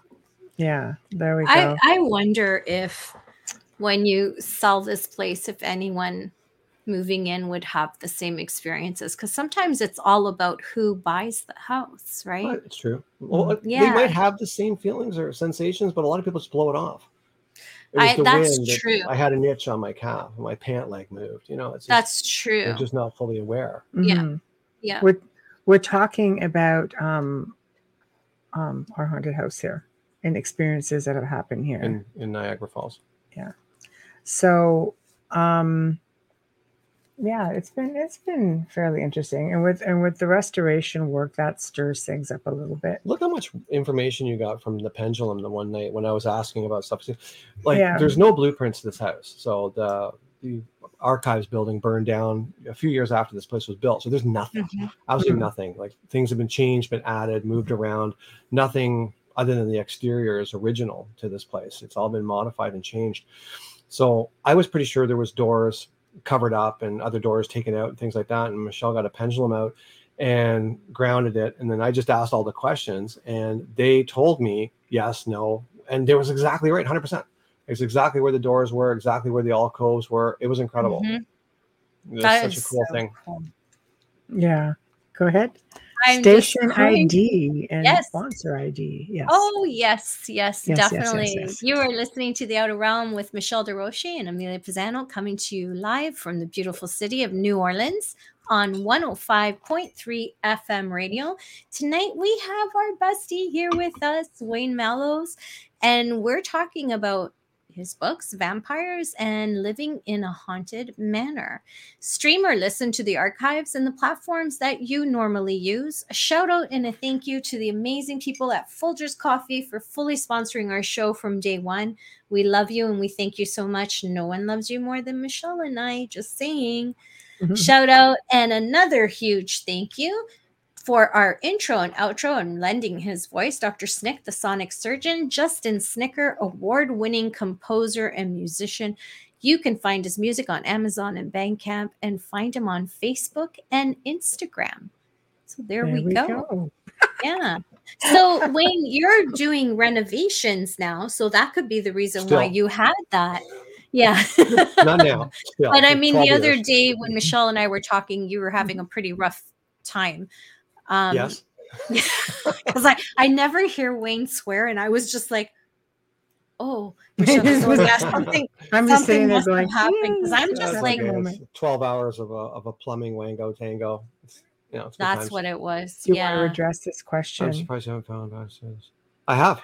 Yeah, Yeah, we- there is backstairs. Yeah, we do. yeah, have the I actually I service found I, there's two sets of stairs to be honest. Um, the one that's still there and um, accessible was boarded up and it was used for a closet when the second floor was a- an apartment and so was the first floor.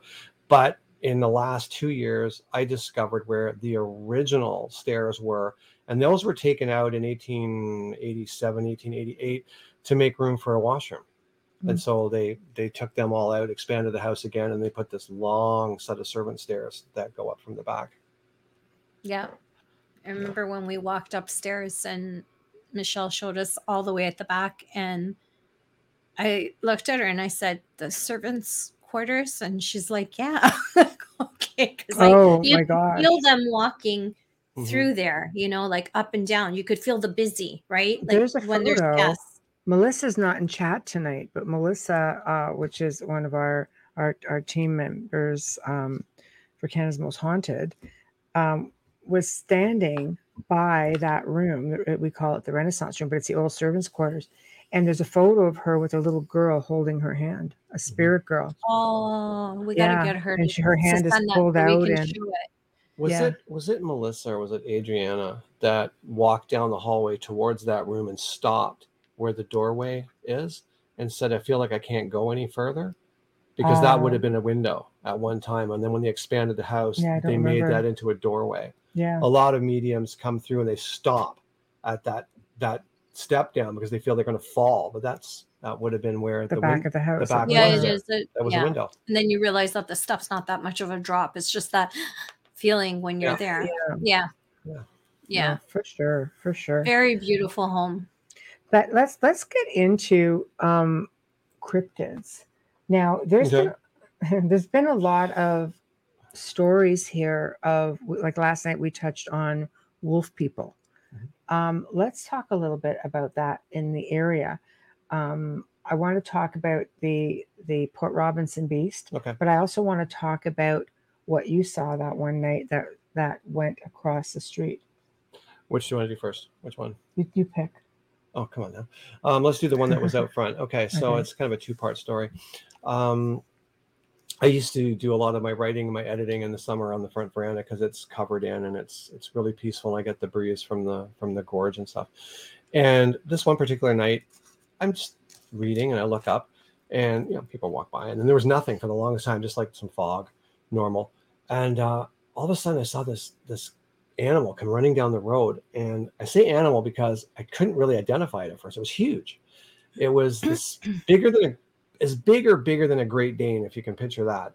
And it was shaggy, like really like long, shaggy hair, longer than a coyote, longer than a wolf. You know, it almost, you know, I'm trying to remember what that dog is called. Is it Af Afghan? Is that right? Afghans. yeah, Afghan. But it was muscular, but it was at the same time skinny. Its face almost looked skeletal.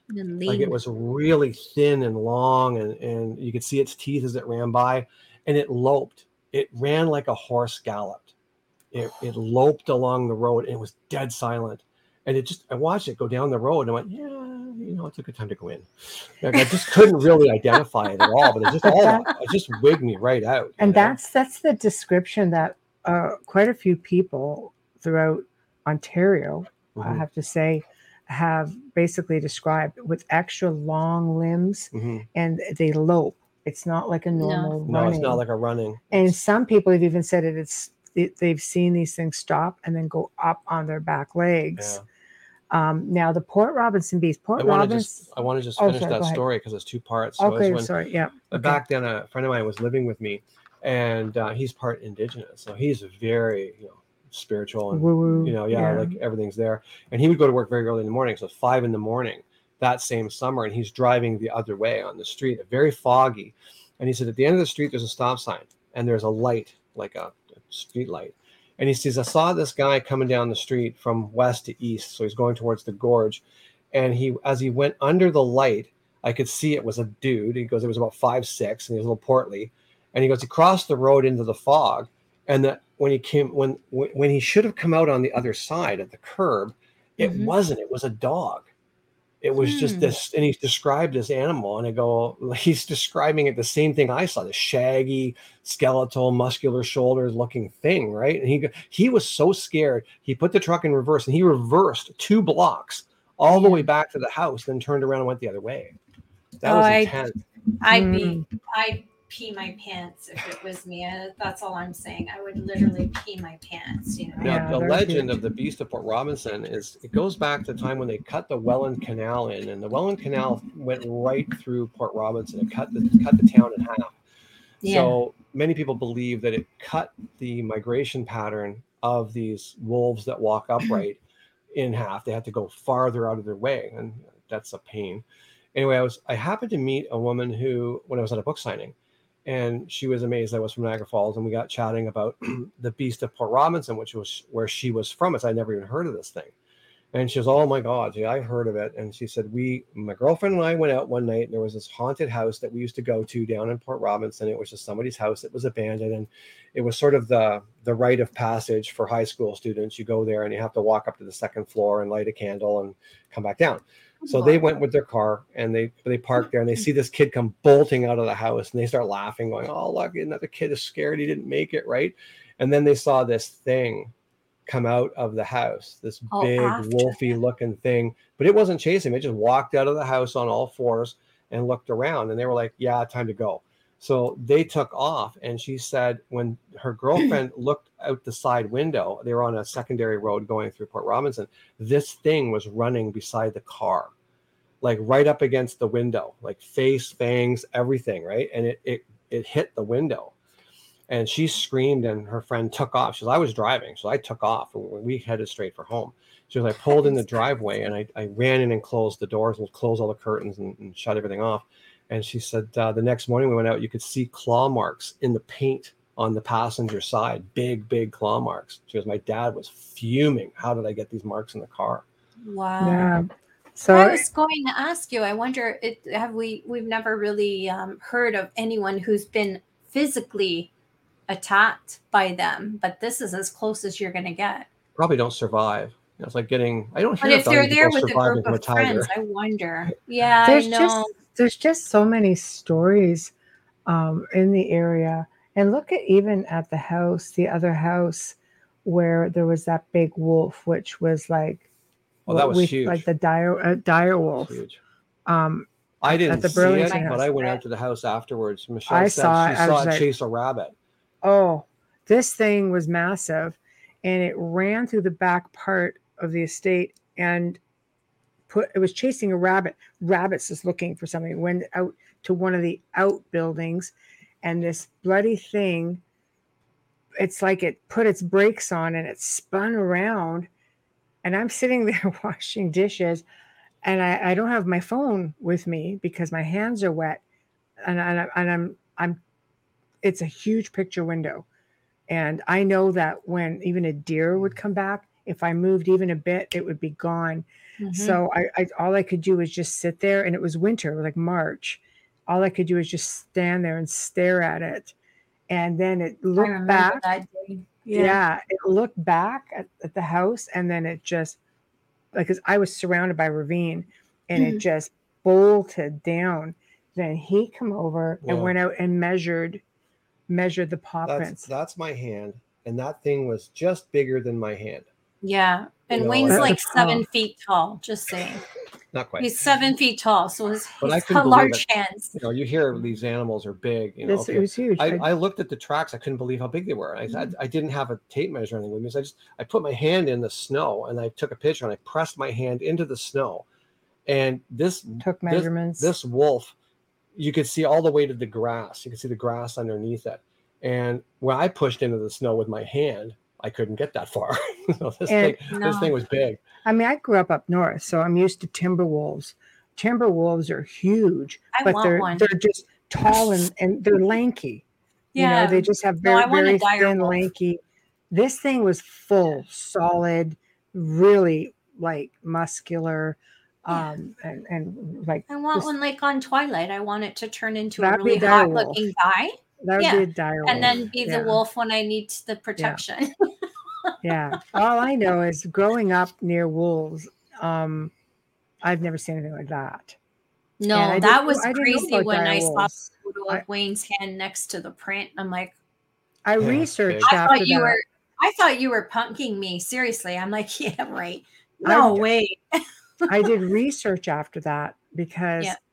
I didn't even know we had wolves in the area first off, and um, I started finding and coming across this dire wolf thing that people were starting to see, and I watched a couple of videos of people who had had sightings, and I was like, oh my gosh, this is pretty pretty similar. So i don't know it it you know it goes to show there's there's a lot out there um and i think that there's a lot that we just don't we just we just miss it Yeah, i there's came so to learn there were a lot of sightings There's so much that we don't really know. I mean, our forests, especially in Canada, are vast and Mm. thick. hmm Well, look at that thing that went Yeah. across the road that night Oh, down on River Road. oh my god, oh. that was intense. tell it tell it we were coming back from uh, an We were filming. investigation. No, we- it we was filmed that filming, night. filming, yeah. And uh, so we were we were on the road. It was about was it nine o'clock, thereabouts. yeah Yeah, I so it was yeah. dark. It was winter. We're coming along Yeah. River Road. There's no tourist traffic. It's just dead, quiet, no lights, nothing. And I come over this rise and I start to go down this hill. And this, all the way I could describe it is if you took a clear garbage bag, I mean, a big, big, big, big one, and you filled it with air and dragged it across the, the road at about 16 feet high, really quick. That's what it looked like. over a stop sign yeah, it shimmered. It shimmered as it went by, and the height, the height was higher than a speed sign. So there Oh. was like 60 kilometers an hour just ahead of us, and um, it went right over that. So we're both looking at this thing as it went by, and it went by quick, like three seconds. And in that three seconds, my brain is going, deer. Me too, and I'm like, no, no, it couldn't be a can't be." owl. No, we don't have big for moose owl. out this way. You know, and it, it was too high. It was too fast. It was uh, it was just a it system had of nowhere to pick up speed because it was like a sheer, drop, down to the river 200 foot drop. There's nothing. And we, we went by. As we went by, we couldn't even see it in the forest anymore. So we're driving along, and I'm just like, Did you see that? And Michelle's like, Oh my God, thank God you said that because I didn't want to be that guy. You know, it Oh was my freaky. God. I had no idea. I'd never seen anything like it. And No. That's couldn't creepy. describe we it. We stopped to go back and look Oh, every time we go by it, we something look into the cloaked? and we can't Was see it it. something cloaked? No, well, it might. It was iridescent, like shimmery. We actually stopped and we went back to. You know, it wouldn't be much of a research if I didn't do that. So we did go back and to see. There was nothing. We stopped. There was. It went down between two houses. There was nothing. Maybe and it the was houses are something far like apart. what It's not like a subdivision. And we're talking like these are on acre and a half or two acre lots with lots Yeah. of trees in between. There's nothing. Nothing. no. Um, Zach made fun of me. He said I was never Team Edward or Team Jacob. I'm Team Van Helsing. I was never Team Edward or Team Jacob. No, I had a daughter who was Team Van a Helsing. teen when that Yeah. film came out, and of course I took her to see all four. That's why. All five because they stretch one into two. Is it always cold in Canada? No. No. Oh No, my actually, it's very gosh! hot here no, right it's very hot here. It's about eighty degrees. Canada is a, a land of extremes. We have extreme cold. Yeah. in many hot. we in many actually- senses of the word. Carol, we can give you a type of uh, some perspective. We actually sit further south than Chicago does, where we are. So we're actually a lot warmer. Chicago has worse winters than we do. Mhm. It depends on where you live. And if you live in the West Coast, you get rain, not snow. So yeah, it's not like television. Um, Summer said, How would the ghost respond to someone like myself who have dealt with Fae? Would they ignore me? No, I don't think so because that would be like saying Not I work with angels, but the demons are going to pass me by. The demons do not pass me by. So Well, yeah, an is an entity. You know, the funny thing is, is uh, Margaret was Irish. Mm, that's So- right. She so was. She gravitates to anybody that's Irish. You come in wearing a Celtic cross or anything like significant significant to uh, the Ireland uh, culture, she, Mhm. she'll come right over. Next time I'm wearing my high school kilt. we had someone here who was speaking in a an Irish accent. They were investigating the house, Mhm. and she pretended um, to be the nanny in an Irish accent. She goes, "I'm on, children. I'm going to read you a book," and and all of a sudden, something grabbed her her hand. A little, well, I won't say something. A spirit child grabbed her hand. She goes, they bolted down the hallway, you know. Yeah. and, uh, and her that. guy's like, "What are you doing? Get back over here!" It's like, Oh my god. yeah, Tamara's that's got her. crazy. Yeah, it's we've had all kinds of children experience. We have You in the pictures- shower. yeah pictures of, of ghosts in the windows and Yeah, things that's that. true. I was in the shower. This is probably the first first year I was living here, you know, and uh, you know the door opens to, to the the bedroom. It's like, but only like this much, just sort of somebody peeking through, you know. Yeah. And I'm just like private time. Like that, You know right? what? I see that too. closed. Yeah. closed too. I say that out loud too. I'm like, excuse me. Yeah, private time. Like when I walk into this bathroom, you do not approach. Um, Tamara made a good point. Once you see one thing, other stuff pops up. That's true because then you're more you're more open to to Yeah. seeing it, you know, and you're more I observant agree. and aware. Look at that one time that I moved from this room and I moved the bedroom upstairs to the front, the front bedroom. And I told you the following morning, like I woke up in the middle of the night and the bed was like, Oh my god. the bed was rocking. I woke up and the whole bed's like, doo, doo, doo, doo, doo. and I'm looking over. I'm like, I'm, I'm over like this, right? It was like, "Uh, there's other rooms in the house, folks. Like, can we get another room? They're they were having yeah having relations. Oh family my show. They were having relations right beside it. Like, I'm like, like, I wasn't there, but I was there. It was like feeling really out of sorts. Oh, that's. I'd be like, you have a hundred other rooms. You need to go somewhere else. I Wait. know. exactly what I said. No, There's other you need needed to leave because they were already like. Oh, I was Oh, it there. I was was there there. first. I, I got into bed first. They. They showed up after. I know. I have isn't my I room. have a question for you. I never asked you this, and um, I don't know why, but it's come up now. Do you know how many owners prior to you for the manor? Yeah, I do actually. I do know. Um, it was it was built in 1872, and it stayed in the same family, the Bamfields, until 1969, and they sold it and they moved to Florida.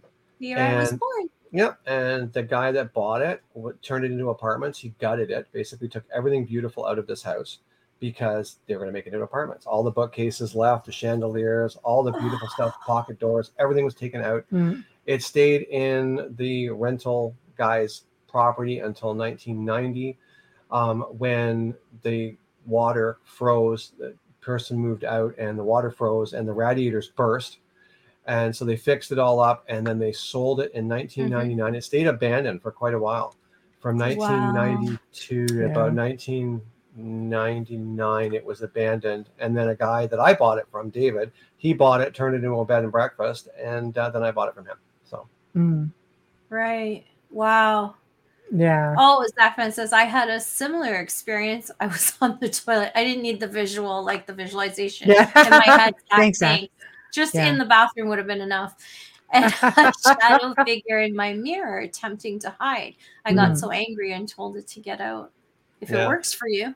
we've had people stay here that they they wash their face and they look up in the mirror and there's a, an old man standing behind them across the room. It's not like they're right behind them, but they, they see him over in the corner. That was the middle bedroom that we called Weezer.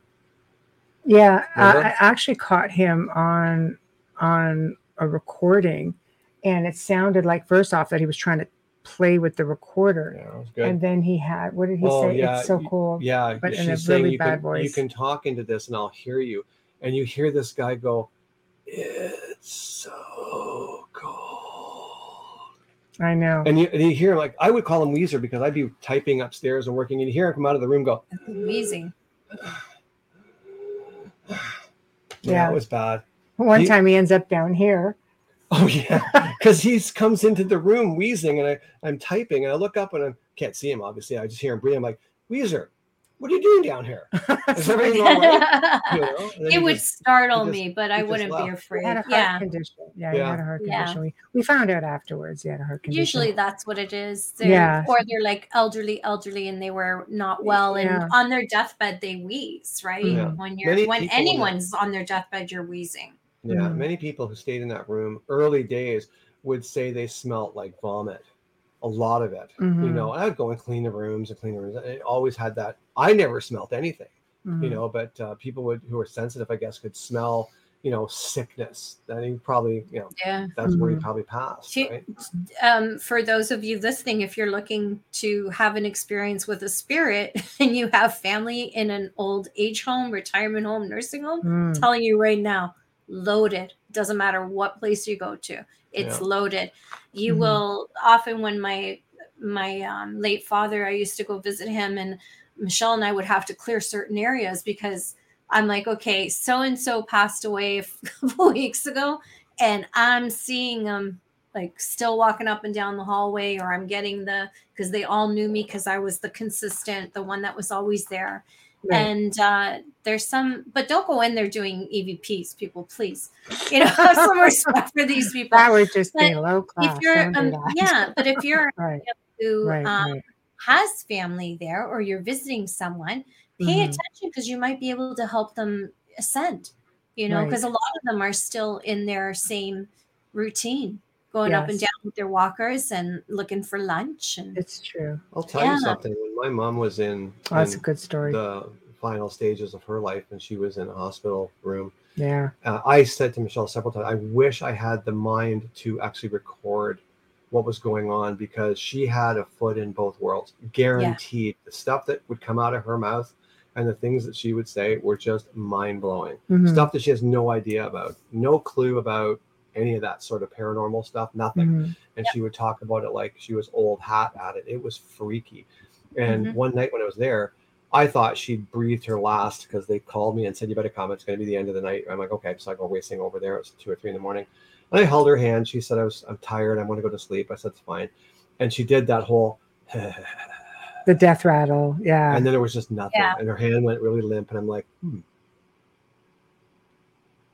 And she goes, Well, I don't know who died that night, me or her, but like, holy Yeah. man. But I'll tell you, when she came back, she's a completely different person. My mom, you know, love her to death, but she was harsh. Like she was Yeah. harsh. She grew up in the war, grew up in the depression. She was tough as nails and wouldn't share, hated everything. You know, when she came back from that and she recovered, nicest person you'd ever meet.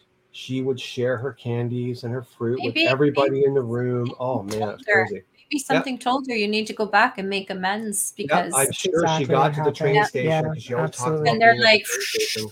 Get back there back- and take care that of your family. no. Yeah. I know it- the it's rattle funny because my dad had that. station. Yeah, she always My talked about the train station. Always, you know, she would be like, "I'm never going on this carrier again." I'm like, "Why?" And she's like, "Well, my baggage is all still here, and I'm still on the platform waiting, and this room is fine, but I want to get going, and they won't let me go, and I have to wait."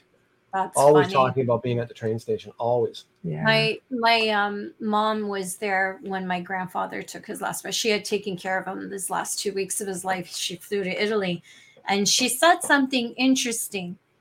She said she was talking to him, and she goes, "So, who, who do you see?" And I believe firmly everybody who's passing has one foot in the door and one foot out, and Mhm. sometimes it's Yeah.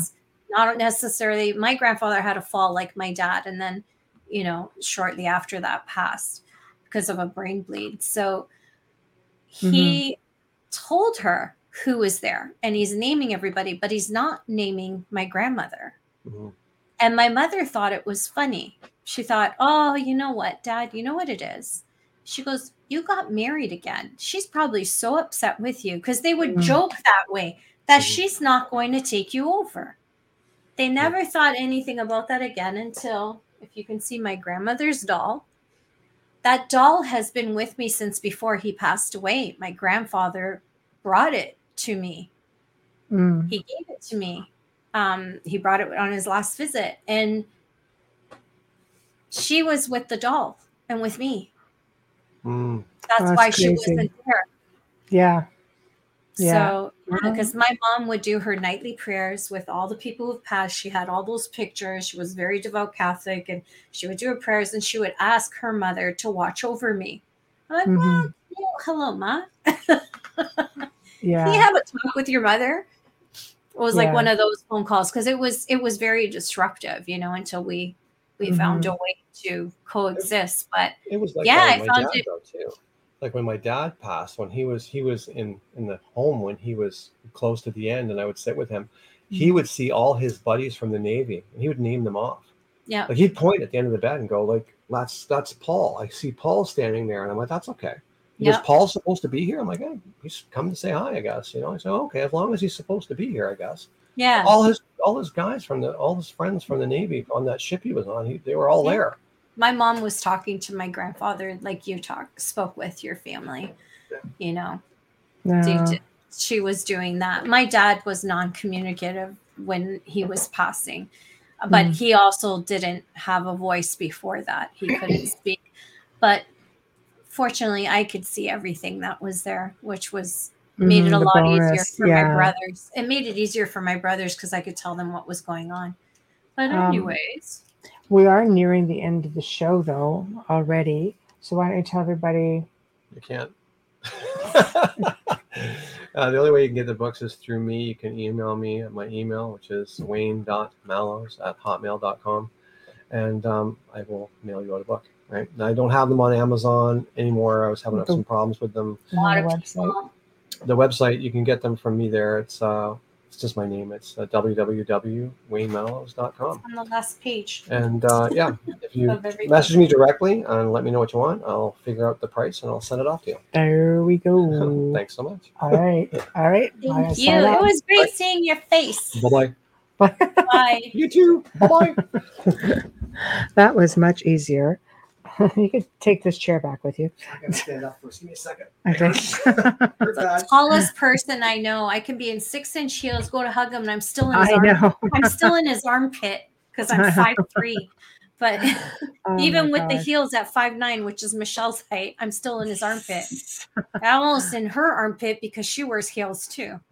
Oh my gosh. Okay. Hold on. We're gonna put this last one up. Really? Okay. Last one. You're um okay. Please describe you may oh wow. That's a long one. you might we might need a conversation. Mark Jaycox writes, FYI, no such thing as spirit. Thoughts occupy space, and the will of the thoughts is what you see as spirit. Please understand you are not conscious. You are not conscious twice. Okay. okay. Everything that is Yeah. began. Please describe the moment you gain consciousness. You can't because you haven't consciously measured the moment you took your first breath by making your zero birthday card. When you change your beginning, you change your end. Well, God bless you, Mark. That's definitely, you know what? There's a lot of, of different um, perspectives with that.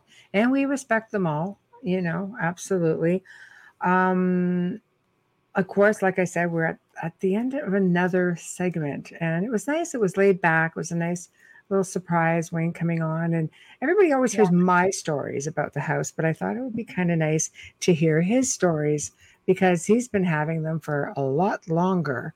Um, He's, never a dull moment in the house, that's for sure. he's really good at telling stories. You got to buy his book. He's really Yeah. good at telling stories. Very, yeah, he's a very good orator. Absolutely. But um, want to put out a big thank you to Folgers Coffee, as always, for sponsoring our show. We just appreciate you so very much. And thank you for standing by us. Another huge thank you to Dr. Snick, Justin Snicker, also for your sponsorship of our intro and our outro. So thank you, thank you. Remember to stop by all of our YouTube channels International Public Radio, UFO Paranormal Radio, UFO Gods and Extraterrestrials, um, you know, The Outer Realm. Uh, if you like what you see, subscribe, please. It only takes a second, and we really appreciate you for doing it. Um, if you want to communicate with us, if you have a guest you'd like to see on the show, or a topic you'd like to see addressed, then catch us on the outer realm contact at gmail.com, the outer realm contact at gmail.com. Uh, find us on Facebook at the outer realm. Give us a follow. Next week, we welcome the return of Leslie Mitchell Clark, who's a heck of a lot of fun. She's going to be discussing um, contactee and abductee hypnosis. Thursday night, and I can never get his name right. We welcome back Dr. Terje. Terje? Terje. Say Terje. it. Sounds like this Ter- is Vikingish. Yeah. Yeah. Simonsen. and he's going to be Iceland. picking up where he left off on our last segment. But I think he's also going to touch, I think we talked on some on the occult and stuff last time, and he's going to talk a little bit about ancient aliens. And he's still waiting for the full roster to come in, but it's it should be a lot of fun. Yeah, Uh, we had a great time with him. So um, Iceland. I agree with this before, but just before we kick off, he may Mhm. have seen a skinwalker. It does sound like that. That's actually. Good, Summer. be. Yeah. Yes. Thank you, Anyway. Yes. So thank you, all of you, for tuning in. We really, really appreciate you guys. You make it that much more fun, and we love to interact with you all. And uh, have yourselves a great weekend. Everybody, behave yourselves, and we'll see you next week. Good night.